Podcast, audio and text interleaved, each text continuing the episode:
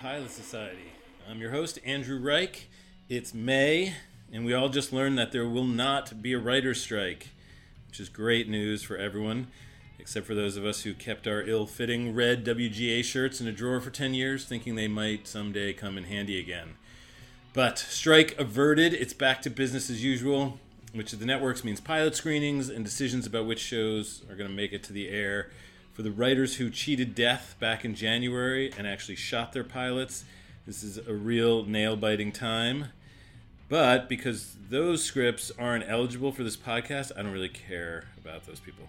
What I care about is making money off of this podcast. And with that in mind, we're now offering Jumbotrons. These are short, one time only shout outs. They can be personal, a birthday message, or commercial, like check out my Kickstarter.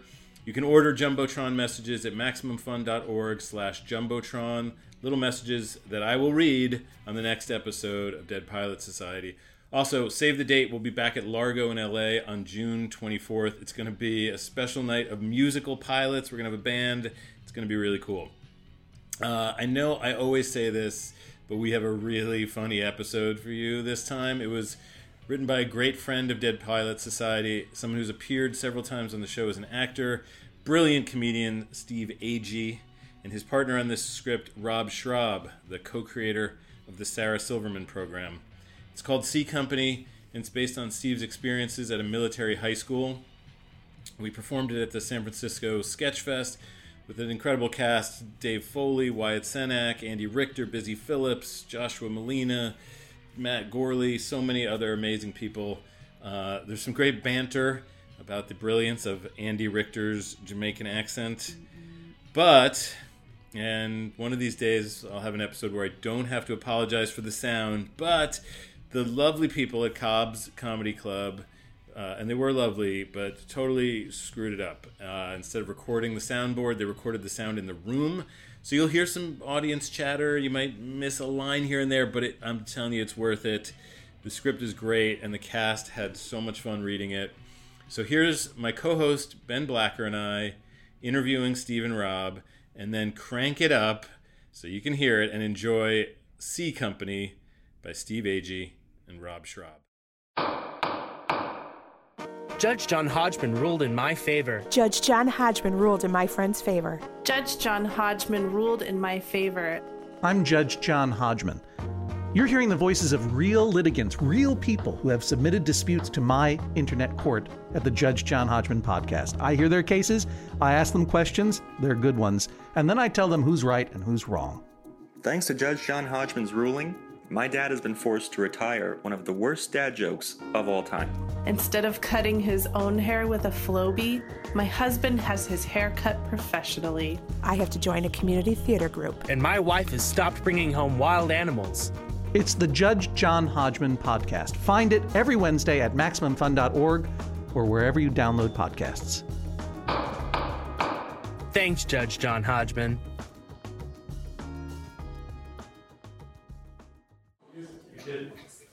All right, let's bring up Steve Agee and Rob Schrab. All right. Hello, everyone. That's Rob. Hello. Hi. Welcome. Welcome. Welcome, you too. Quick, ask us a question. Yeah. So, guys, we're reading your pilot C Company today. Yeah. That's good. This is a pilot that you wrote for what network? We wrote this for FX about four years ago. Okay, and, and it is based on your real experiences. I, when I was 16, got kicked out of two high schools You're kind of a wild child. for drinking and uh, cutting the roof off my shop teacher's Cadillac with a welding torch.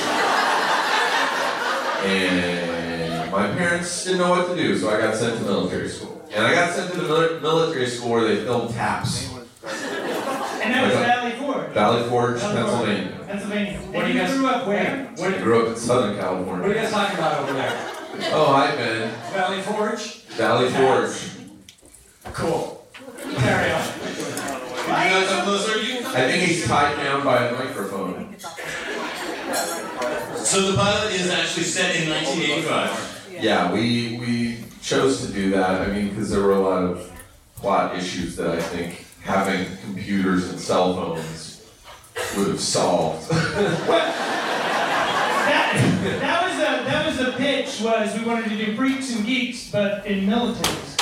yeah. And and we wanted we thought like all of the you know tropes of these coming of age stories that are like you know we see a lot of in the 80s, which has been more interesting done in military school. Like there was this is an all uh, boys school, so just dating was Yeah, And the, the school currently these days is uh, co-ed now. yeah. We could also couldn't have said it in modern times. And then having like a military school during like the Cold War was just like there was interesting stuff that we Yeah. could could have done with that. And the characters, as I understand, are mostly based on the people you went to. Yeah, I think if we had made this, if this actually went to actual a shooting, we would have uh, had to change the names because I somehow just used every one of my names. friends' real names, and I wouldn't want to get sued. Yeah. When you guys hear the names of the characters, that's going to seem very unlikely. You had a friend Some of these names sound really made up, but they are actual people's names. That was the great. That was the thing that like the script I think never really did it justice. Is just, like Steve would tell like these awesome stories. that were just so funny. They're just like you can't write this stuff. It was so real.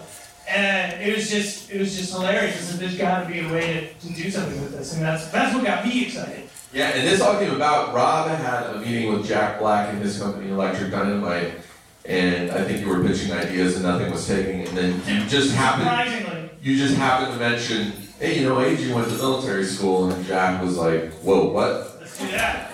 And so uh, Jack had a development deal with a company that is now called Shine America. So we went to them, and there's so many cooks involved. We went with Jack's production company to pitch to another production company, and they were like, "Yeah, let's do this. Let's pitch this to all the networks." And so we Yeah. pitched to AMC was really interested. In, AMC wanted to offer. It, funny enough, every time Rob and I went to a pitch meeting by ourselves, no one wanted to buy it. The two pitch meetings that Jack Black was in the room with, they were all so starstruck that they're like, "Yes, we'll buy it." They had stars in their eyes the second Jack walked in the room.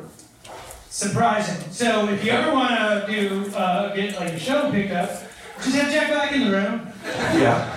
And uh, you'll sell Yeah. something. It's Yeah. easy. It's great advice. Easy. What can you tell us uh, a couple of things about the development process? Is the script that we are about to hear?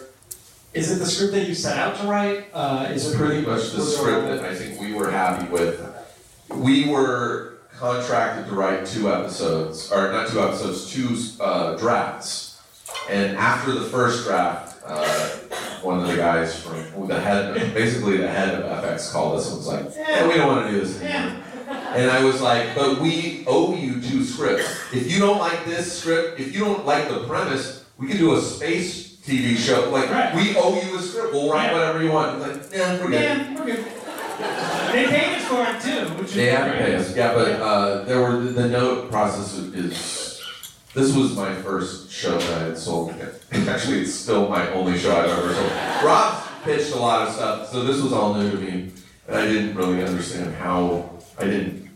It's I wasn't expecting the amount of notes and phone calls it, that we it, the notes never stop coming. They never do. You know, I mean, even when you're done, even when you even when it, after it airs, the notes still keep coming.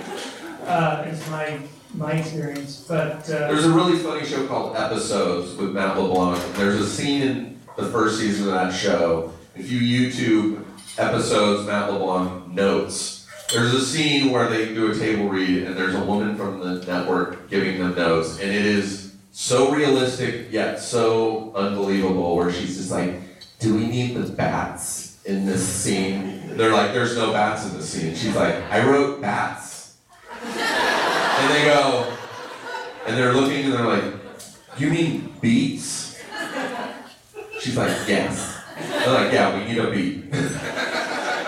And that was the process for you guys. It's yeah, it's infuriating. Did they give you any uh, reason when they called and said, "Oh, you know, we're not going to do it"? Did you get any explanation? Well, I mean, I think the the, the big thing was like what what FX was like done. This was too like just just a regular coming of age story. We've seen this before, but our our big thing was like, well, it's it's in military school. We haven't seen that. You know, we wanted to purposely go through all the tropes, but show like how difficult it would be to you know lose your virginity, to do to do drugs, to all the stuff that we all did 50 years ago. Uh, but yeah, and then like it being, we wanted it to be set in the 80s. We definitely wanted that, and that was a problem too. That was an issue. And it was an issue, if I'm not wrong, from like a, they thought it was from a production standpoint, right? No, I think it was just like a selling standpoint. They were just like, well, you know, well, who's going to be into it? It's like retro, you know, like our kids going to be. Is it the 18 to 25 year old? There would have been a lot of casting of young people. Yeah, yeah, and, and we were like, well, everybody, it's military school. Everybody's going to have the same haircuts. It's not like we're going to do flock of seagulls here, you know. It's just going to be like it's going to be barracks and stuff. uh, uh, Other than the occasional like music uh, cue or or like uh, um, just reference to uh, Space Lab, you know, it's not it's not going to be that big of a deal. They didn't believe us. They didn't believe us. Yeah. Uh, and let me just ask. They're lost. Before, it is their loss. Wait till you guys hear this. Before Yeah, we wrap wait up, till you hear this. I'm overselling. I don't think you can oversell. Mm, Did you guys have seasons of the show planned? Was that part of We had a lot of episodes planned, a lot of episode Yeah. ideas. Did we have a seasonal arc? Well, we had like Murph, who's like kind of is like the not Second lead. the second lead. He like everybody was forced to join military school, and you find out Yeah. that he was the one that actually wanted to go to military school. Yeah, there were oddly people that wanted to be there. Yeah. There was one of the guys in this script, uh, in real life, the, the guy, one of the head, one of the top kids at the military school, his father was a guy named Mike Fenton, who was, is, or back in the eighties, a really big time casting director in Hollywood. He cast Raiders of the Lost Ark, Godfather Two, One Flew Over the Cuckoo's Nest. And that his son wanted to be there at military school. His son is so flatteringly portrayed in this pilot. We'll see. Well, it, I mean, it's mainly the name, and we needed a bad guy. Yeah. Yeah. Yeah. But anyway, like the, the kid Murph wanted to be an astronaut, like that's why he joined the military. But then, like at the end of the season was going to be uh, the, the shuttle blowing up, and so that was going to be like. You all remember that hilarious Yeah, yeah. day when those It was actually going to be like a big, kind of like dramatic moment where it's like, no, I'm doing, I'm joining this because I believe in something, I want to do something, this is going to be my dream. And then, you know, when the Challenger blew up, but now he's like, oh shit, no, that was going to be the end of the season. I think I know why our show didn't pick up. Nonsense? Let's let's get to it, you guys. Uh, Let's do it. Get to it. Rob, let's give Rob a round of applause for his sentinel.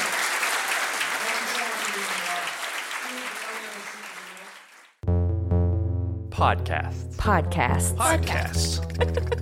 They're audio programs that Tell smart stories. In innovative ways. Using editing techniques like, Like this. this. Like this. like this. But let's face it, all that smart stuff can be exhausting. That's where Stop Podcasting Yourself comes in. It's so stupid. It's just two stupid dinguses. Being dumb idiot jerks for 90 minutes. Stop Podcasting Yourself. The stupid show that smart people love. Find it on iTunes. Or MaximumFun.org. This is C Company by Steve Agee and Rob Charlotte.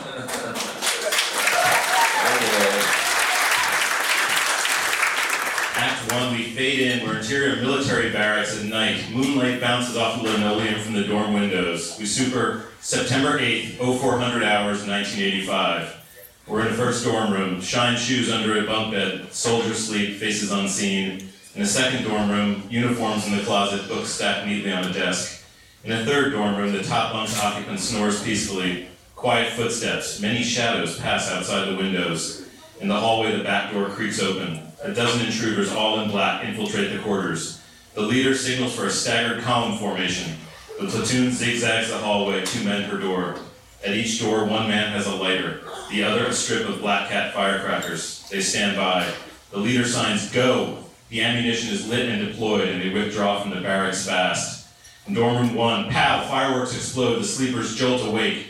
Dorm room two, sparks and noise strobe the dark as men scream, it's chaos.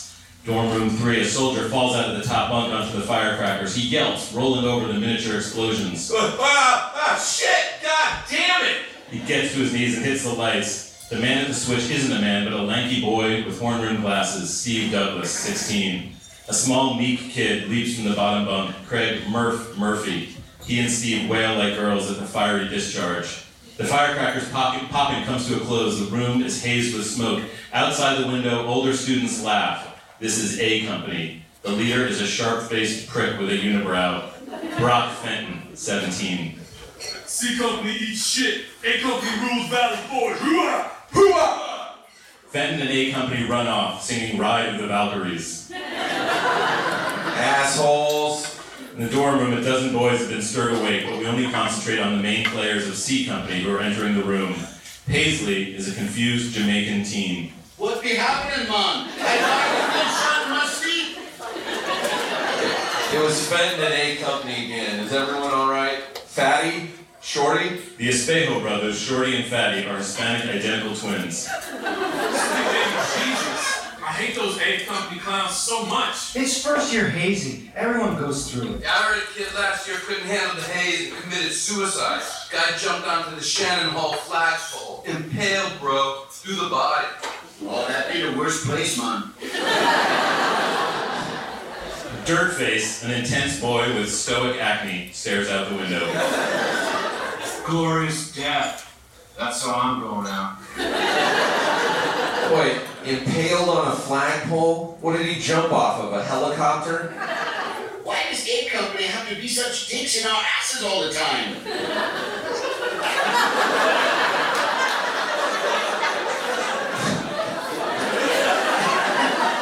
Maybe now I know why this didn't get picked up.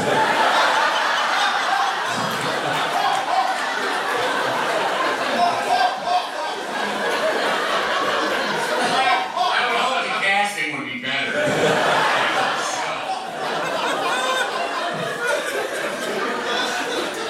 Once again, why does A Company have to be such dicks in our asses the time? Status quo, my Jamaican friend. Knowing why it happens won't change a thing. C Company's nerves are shot. They shuffle back to bed. Murph exhales a frustrated puff of the smoky disaster that is their room. He picks a book up off the floor. Oh no. My family album. Who- Wait, what? It's, it's not wrecked, is it? Murph opens the album. The pages have a tacky crispness. No, but the Christmas photo of my sister are really sticky again. Steve climbs back into bed. It was the 80s. I... Oh, wow, really? That's strange. Must be the humidity. Murph turns off the light. A beat after they lie down, reveille blurts from outside. The whole building moans. We're exterior Wheeler Hall, in the front drive. C Company stands for inspection. Major Schooley, a bullish tactical officer with a chevron mustache, looks at them, disgusted. A little bird told me that my barracks was attacked last night and you monkey vaginas did nothing to defend it. Is this true, Private Fatty? Sir, I'm Shorty. He's fat. Yeah, he's easy mistake. No way, my core is tight, yo. Shut up for short fat mouths! The Espejo zip it.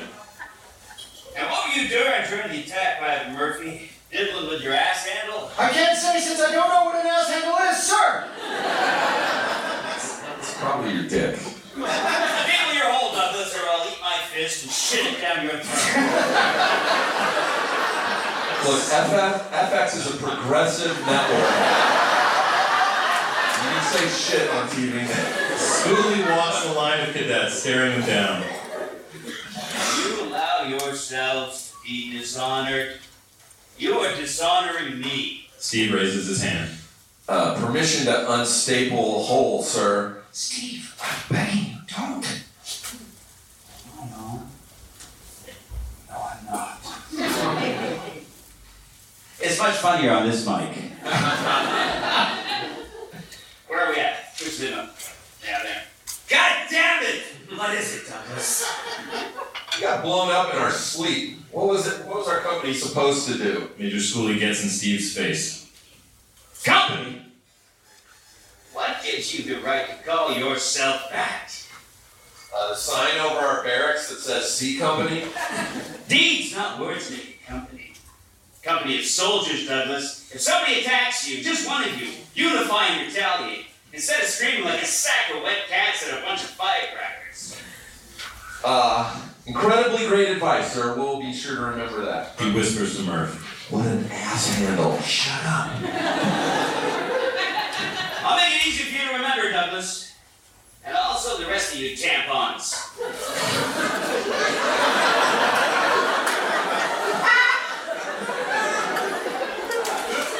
Maybe it's my reading. I don't know.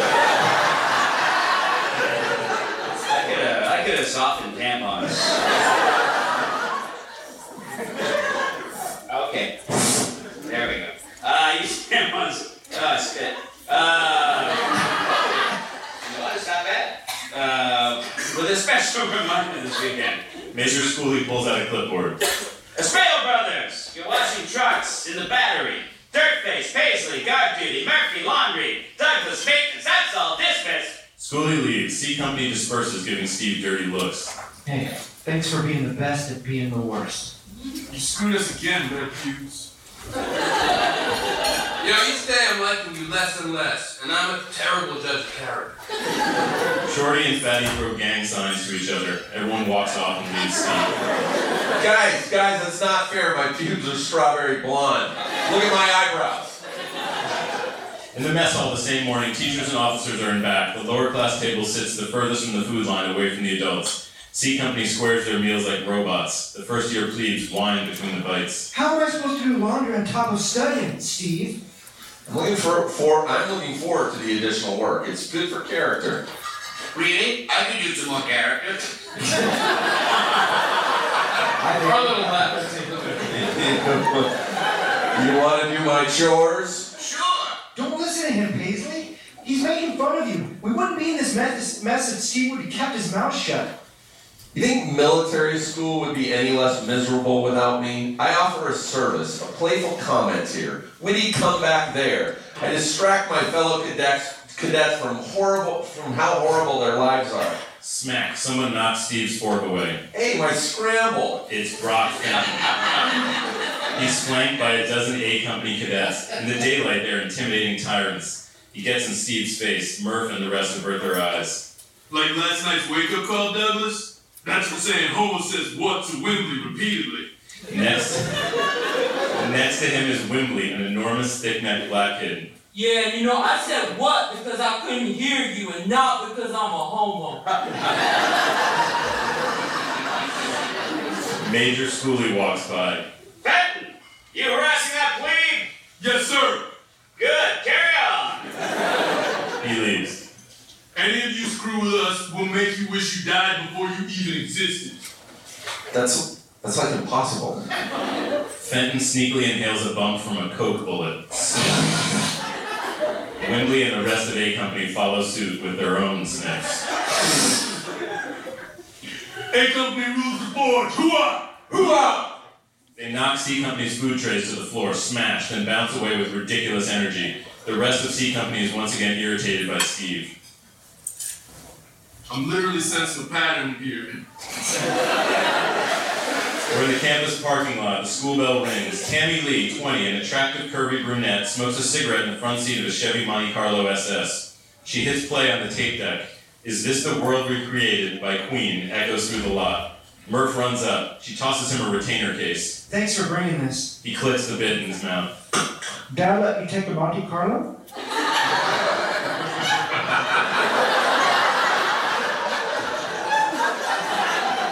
He's at the beach with new mom this weekend. The keys were way easy to find. There's a Muppet tailing you. Across the lot, Steve ducks behind a trash can. He knocks over a stock, stack of garbage. Oh, that's my idiot roommate. Tammy calls to Steve. Uh, excuse me, sir. You could probably hear us better over here. Steve walks over, trying to play it cool. Oh yeah, I'm working on a new sculpture and was uh, scrounging for uh, found objects. Yeah, life of the artist. You must be Tammy Lee. Steve Douglas. Murph's told me uh, all about you. Murph rolls his eyes. Steve jumpstarts the conversation. Wow, military school is uh, hard. You know, you grow up real fast here. I, I may look 16, but I have the maturity of a 20 year old. Or, uh, Could easily date someone that age. Tammy plays along. Oh, is that so? Yeah, they must really put you through the blender here. Oh, hell yeah. Not only is the constant war training and exercise, uh, hazing is also a sad truth. Last year, a kid couldn't take the heat and committed suicide on a flagpole.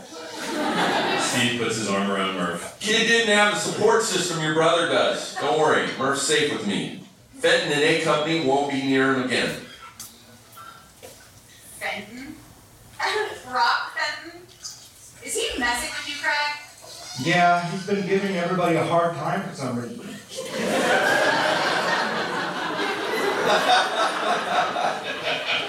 Creep, breaking up with him was the smartest thing I ever did. Wait, what? Steve is so loud a stray dog runs off yelping.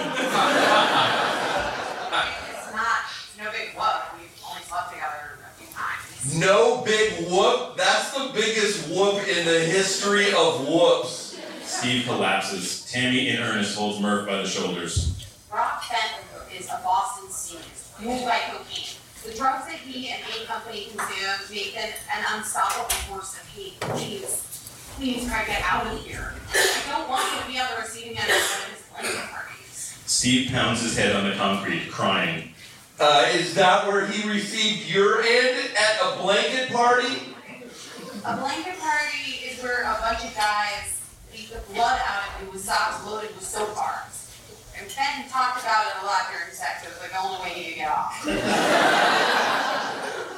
Murph makes a yucky face. Don't have to go through this.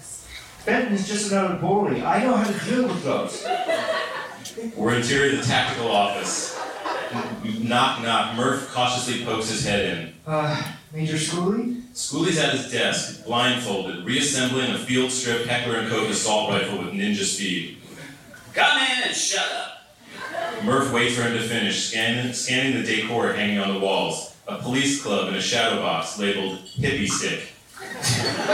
Framed photos, Ronald Reagan as a cowboy, and a Sears family portrait of young Schooley with a stern woman in cat eye glasses labeled Harvey and Edna. Slam! Schooley puts the completed rifle down and removes the blindfold. What's your period, Private Murphy? Sir, Major Schooley, sir, I wanted to ask if you could please tell A Company to stop harassing us, sir. Um. What? We'd really appreciate it, sir. Schooley moves around his desk, bearing down on Murph. Murphy? Yeah? Did your daddy screw me? No. Then I'm not your mother. Do I? Do I look like her to you? Sir, no, sir. Sure, because you came in here crying like, like maybe I was. Like maybe you'd feel better with a titty in your mouth. He hikes up his shirt, showing his 56 year old puby nipple. Sir, sir, please, I'm sorry. Schooley pulls his shirt down. Damn right, Murphy. You're the sorriest cadet I've ever seen. He takes out a bottle of Irish whiskey and fills his coffee mug. Schooley looks longingly out the office window. I love this school. The tradition, the honor. Boy, when the sun rises over Hamilton Hall in the morning, it's so beautiful my heart could cry. I absolutely 100% adore every single thing about Valley Forge Military Academy, except for one the students. Holy Mother Mary of God, I hate you kids. See that George C. Scott picture a few years ago of Taps? No, but my father was a fan. Well, that was my Wizard of Oz. When those cadets tried to take over the academy and it was completely illegal to shoot them, my wife and I, well, we almost broke our wrists clapping. She's dead now, and that was the last time I smiled. He slams the rest of his drink and pours another. You better go. This isn't gonna. This isn't gonna end well. We're at the training field obstacle course, meanwhile. Cadets are running tires, belly crawling under barbed wire, and scaling a 30 foot net. It's unbearably hot. A Company and Fenton plow through the course with amazing speed. They shove Dirtface and Fatty out of the way. Climbing the net, Steve is struggling, dripping with sweat. Move it, penis breath. Fenton uses Steve's face as a foothold and tumbles into the mud below. A Company cackles as they climb over Steve. In the training field sidelines, C Company sprawls out in the grass, catching their breath. Steve limps up, wiping the mud off his glasses. Fatty watches A Company speed through the course. Sweet baby Jesus, I hate those A company gilipollas. Nothing we can do. Status quo, Holmes. Status quo. Status no. He finds an empty soda can, pulls down his pants, and pees in it. The Espejos, Paisley, and Dirtface watch curiously. Hey, look at that guy peeing.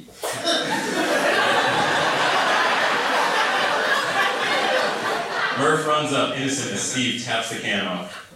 You talk to Schooley? No, he's no help. We'll have to put up with the hazing. Just hope A Company gets bored.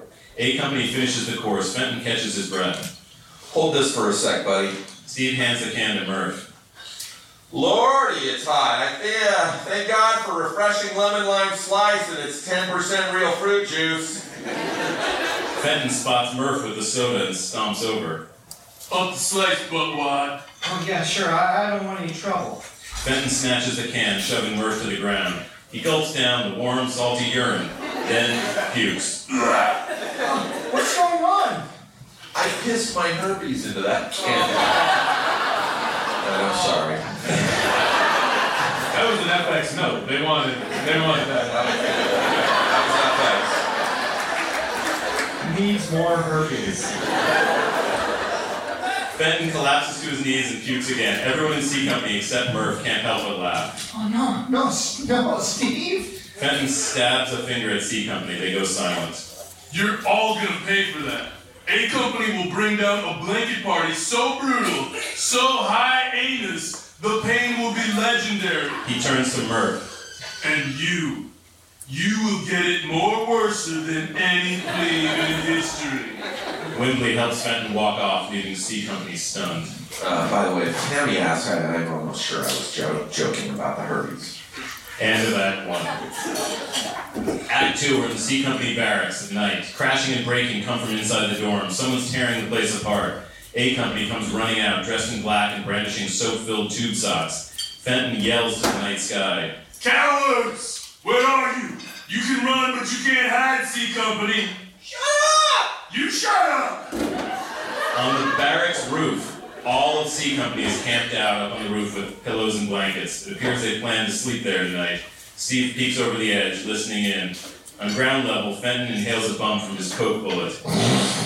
Wembley and the rest of A Company follow suit. Hey, we're running low on marching dust, boss. You got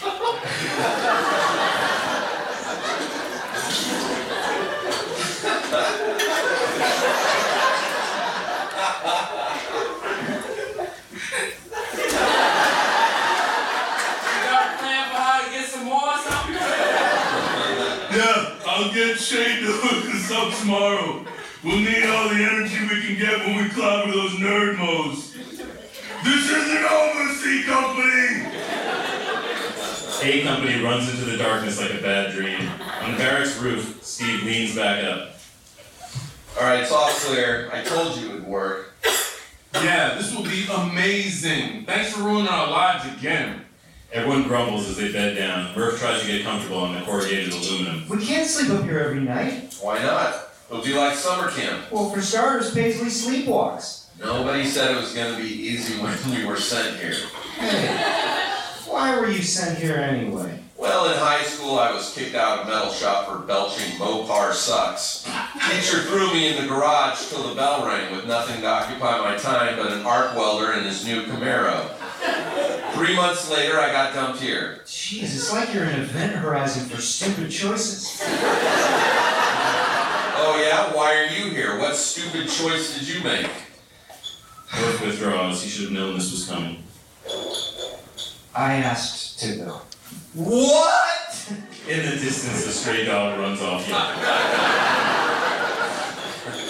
I uh, told my father once I wanted to be an astronaut, and he laughed in my face and said I wasn't man enough. Jeez, who cares? Go home. I was six. Well, and it was my birthday. Yipes. If I quit, he wins.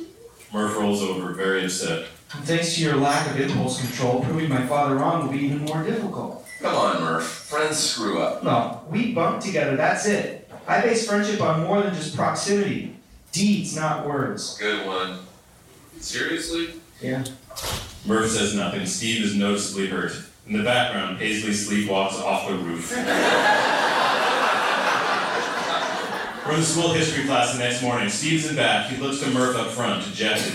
At the chalkboard is Lieutenant Vasquez, an exotic olive-skinned woman with sexy librarian glasses. In the Battle of Alesia, Alesia? Let's go with Alesia. Julius Caesar decided to use what classic warfare strategy against the Gauls? Dirtface raises a hand. She nods to him and he stands. Siege tactic. A low intensity conflict used when fighting an enemy of greater strength by cutting off its supply line of supply. That's not what it says. Battle is often decided by starvation or thirst. And one more thing. He gets down on one knee and opens a ring box. Will you do me the honor of being Mrs. Dirtface? For the umpteenth time, the day I marry you is the day the world ends. My people are working on it. Steve is inspired. He taps his pencil on his desk. Dirtface catches on that he's speaking in Morse code. Morse code. The following is all in Morse code and subtitled. What if we cut off A Company's drug supply? Maybe they'd be less assholish. Dirtface taps back. Interesting angle, but how? Fenton said they're getting drugs from a guy named Shade today. Shorty's been eavesdropping. He joins the conversation. From Marrowshade? I heard of him. Valley Forge is his territory. Sobre es un hombre de, de asustar. French in high school. Sobre es un hombre de asustar. In English. Shade's scary, dangerous. You won't stop dealing because you're so nice. Murph overhears and listens in. Let me worry about that. I know that everything that's happening with A Company is my fault, and believe it or not, you guys are the only friends I've got. And if anyone were to get hurt because of me, I'd jump off on a flagpole. You guys have to trust me. I swear to God, you will not. I will fix this. This is my bed of shit. I'll sleep in it. Not alone. Count me in. I'm in. Me too. Same here, Semper Fidelis, bro. We hear off-camera Morse code taps. Murph turns around with a half smile. Steve brightens. Then let's siege those a-holes. See how many rules the forge. In Morse code, subtitles. Hoo-ah. They respond with a unifying staccato tap. Hoo-ah. Paisley whispers to Shorty. How do you say hoo-ah in Morse code?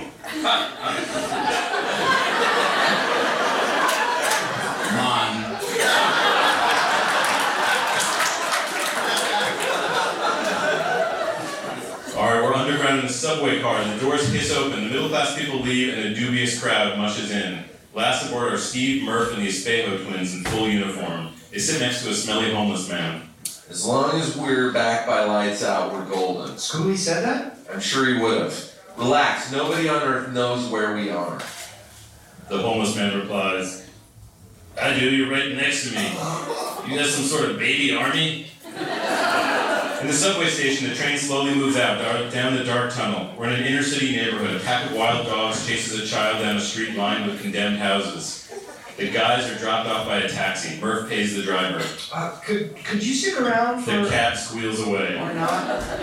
We're in a crack house, a two-story building with boarded windows covered in graffiti. They walk to the front stoop. Fatty knocks. I'm the cutest, so I'll do the talking.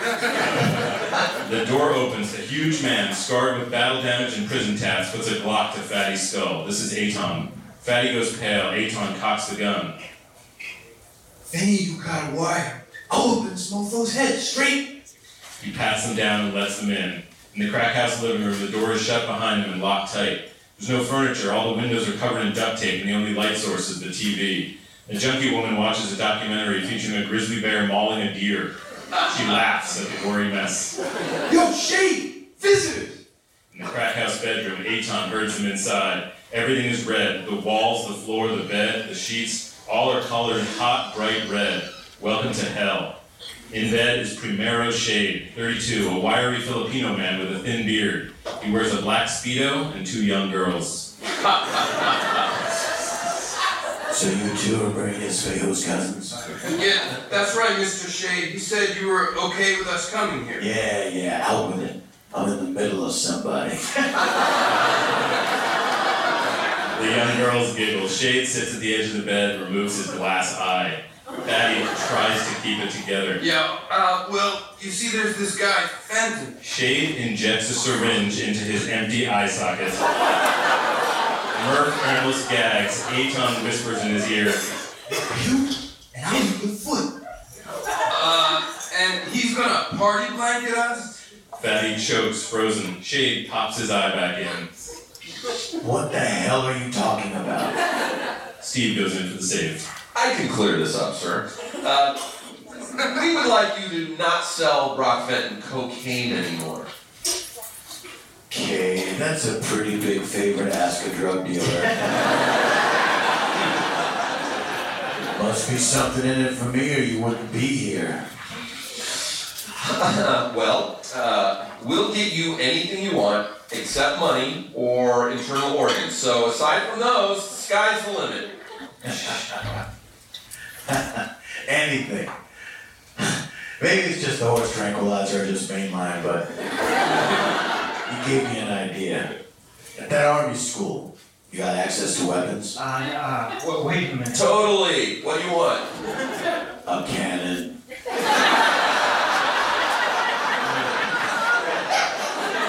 We're at exterior of the crack house. The door shuts behind the twins, Murph and Steve. No problem? The Cyclops asks for a cannon and you say no problem? Stop worrying. We can do this. No, how are we gonna get a cannon all the way from here to Valley Forge? From here from Valley Forge. I'm, I'm upset. In the school hall later, Steve puts a quarter in a payphone and dials. Tammy, Stephen Douglas, how the hell are you? In Tammy's bedroom, Tammy lies in a yellow chiffon bed, her hair in perm uh, curlers. curlers. Who? That's all that's different than this one. We intercut between the hall and the bedroom. Steve, Murph's roommate. I was in the garbage yesterday. Oh, hi. How did you get this number? I found it in your brother's diary. I was wondering if you were busy tonight. Oh, sweetie, I'm flattered, but you are just too weird looking and underage for me, so. Uh, okay, so I was so not calling for a date with you, uh, Tammy. Get real. Okay, then why am I talking to you? Uh, uh, Murph's in trouble, and I need your help. Okay, so Brock Fenton isn't weird looking. You had no problem having. Wait, wait, wait, shut up. Mur- Murph's in trouble? What do you need? What do you need from me? Okay, your dad's car. Any clues how big the trunk is? What does that have to do with my brother? For the sake of clarity, let me lead up to that. Steve's explanation narrates the actual cannon heist. We are at exterior Wheeler Hall's front drive at dusk. Revolutionary War cannons and statues of forgotten generals guard the front lawn of the rust-brick ROTC building. First, the Espejo twins will get a truck from the battery and pretend to have engine trouble. A GMC Army truck parks. The Espejos pop the hood. I tell you, would you look at this? Son of a bee. In the rear of the truck, Dirtface lifts the cargo cover and lowers an arc welder. Truck provides cover for Dirtface while he gets out in the back with the acetylene torch What's an acetylene torch for? to cut up the cannon. Dirtface lowers welding goggles and sparks the torch. The front of the truck, light flickers behind the truck as Shorty and Fatty continue loudly acting as Major Schooley strolls by. Must be the carburetor. This could certainly take a while. We'll use laundry baskets to haul the cannon pieces away undetected. Paisley and Murph wheel baskets back and forth behind the truck, picking up the heavy parts. Haul them where? We're exterior of the campus parking lot. Steve opens the trunk of the Monte Carlo next to Tammy. See, I knew we'd get there. Paisley, Dirtface, and the Espejos stand by with shit-eating grins and two laundry baskets full of cannon parts. It's a convoluted plan, but it's the best plan we have. I'm still upset. Tammy takes Murph aside. I have a plan. We get in the car and go. I can't. These are my friends. I can't abandon them. For once in my life, I have to grow a pair. Please, I need your help to do this. Steal the and not grow a pair.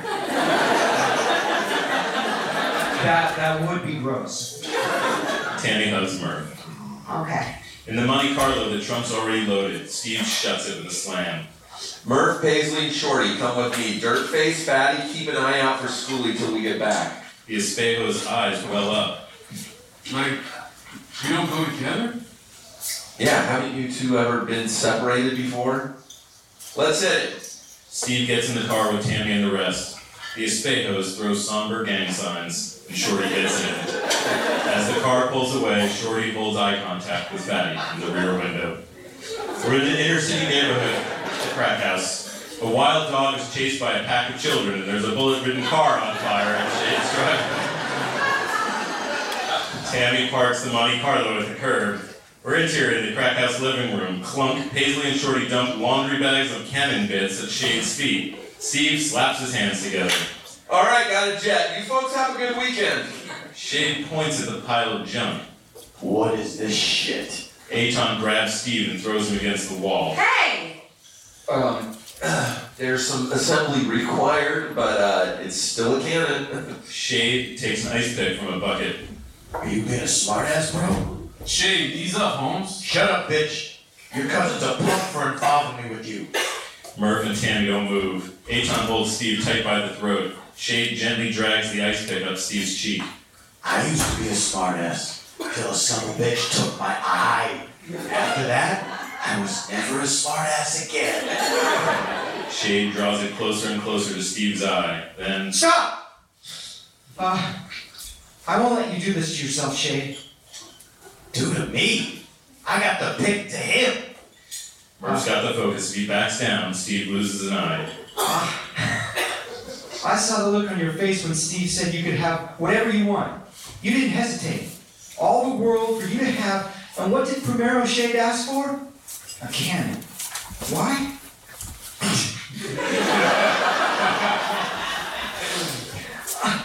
Is there a little boy deep inside who dreamt of having his own cannon but never got one?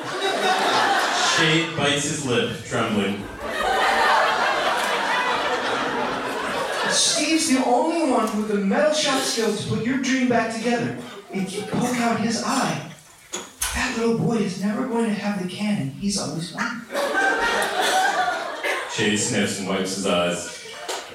Ah. you bought yourself an hour filled out of you. Let him go, Aton. Steve hits the floor, gasping. Thank you, Shade. You wouldn't happen to have an extra acetylene torch lying around. Yeah, there's one in the bedroom. Girls, do me a favor, get the torch for me. The young girls go to retrieve it. Murph approaches Steve. I got kicked out of shop class. It's impossible. I, I, I can't use an acetylene. Steve crumbles. Murph whispers in Tammy's ear. Uh-uh. No. No friggin' way. Please, just once. Alright, alright. Steve, She gently kisses his cheek and he beams. I believe in you. Steve cuts her off with an open mouth kiss. She shoves him away. God damn it! Really? You repeatedly nail Brock Fenton, but kissing me before I die is off the table? The girls wheel the welding equipment in. Shade takes a seat next to the cannon parts and lights a cigar. Shall we begin? We're exterior of the military school's front gate. A sign reads Valley Forge Military Academy, established 1928. Give us your boy and we'll give you a man. Major Schooley returns back to base, drunk. Dirtface and Paisley stand guard at the gate. They salute. Schooley takes a swig from a flask. Ah, hey, sis. Forgot something in the barracks. You bought earlier than usual, sir. What? What? What are you? I'm not sure. I'm not sure, Mom. Yeah, you're the earlier than usual police. Schooley steadies himself on both of them, and in his drunkenness reveals a seldom seen vulnerable side. Okay. God, I miss her. I miss her so much. But a man's only human, right? Dirtface turns to Paisley. I have cyanide capsules if you need them. Hey, ah, there you go. Smoothie catches himself and pulls away from them. I didn't expect you Timothy Huttons to understand. Watch the gate. He stumbles into us. We're in the crack house living room. The welding torch is shut off. Steve lifts his goggles. I think I'm finished. The cannon looks like a giant corkscrew. The barrel is crooked, one wheel is bigger than the other. If Beetlejuice was a pirate, this would be his worst cannon. Murph, Tammy, and Shorty stare at it in disbelief. Shade takes a final puff from his cigar and puts it out. I love it. He's so happy he leaps out of his chair and hugs Steve. Yeah? Alright, I love it too. I got my own cannon! And, and you won't sell Fenton Speed?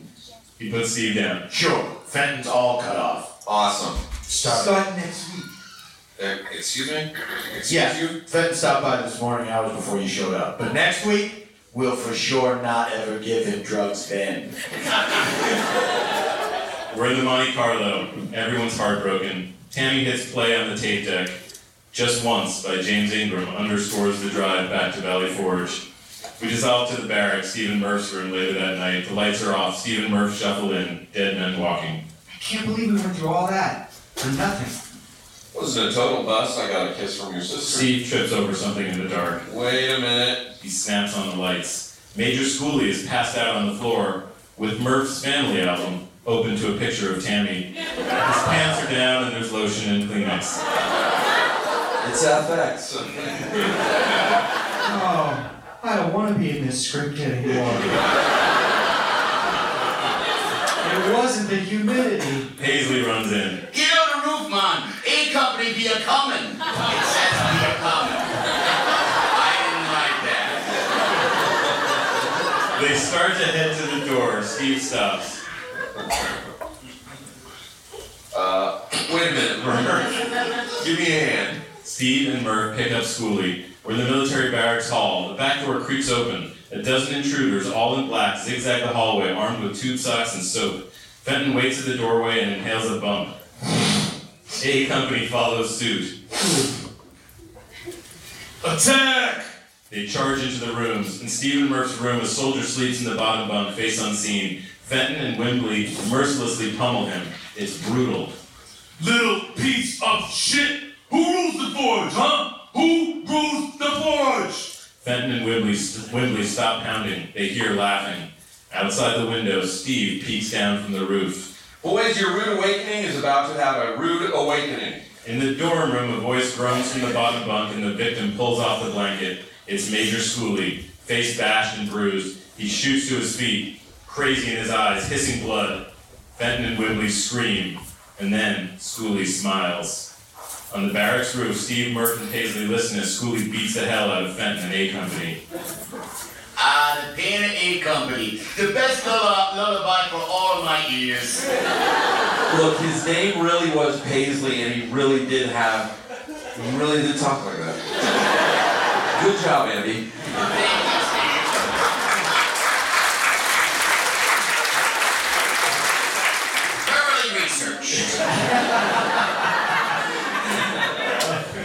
Atmosphere on the roof has changed since the last time. It's more summer campish. Dirtface uses the welding torch to light a small grill. Fleas huddle around to keep warm, cooking s'mores. I'm really glad I didn't smother you in your sleep, Douglas. Right back at you, D-face. Murph looks around. This isn't so bad. He smiles at Steve. You were right. About what? You do provide a distraction. Murph grabs a bubble up from a cooler and hands it to Steve. Ditto. Steve pops the top off the bottle. You didn't pee in this, did you? Shorty climbs onto the roof with a coaxial cable. Hey, I snaked a line from Colonel Vernon's Select Division. He pulls the cord over to a mini black and white TV. Fatty has it hooked up to a pair of jumper cables. And God said, let there be cable. Fatty clamps the cables to a car battery and the TV snaps on. On screen is the 1982 film Megaforce, starring Barry Bostwick. A defeated villain sits in a smoking tank as Ace Hunter has the last laugh. I wanted to say goodbye and remind you that the good guys always win, even in the 80s. On On the roof, C Company cheers as we pull away up to the night sky, and we dissolve to the exterior of the, hi- of the highway at the side of the road the next day. A police car pulls over a white van. The cop gets out. He knocks at the driver's window. Aton is in the front seat. The policeman takes his license and registration. Uh, sir, may I, uh, also see what's in the back of the vehicle, please? The back opens up to reveal Shade and the cannon.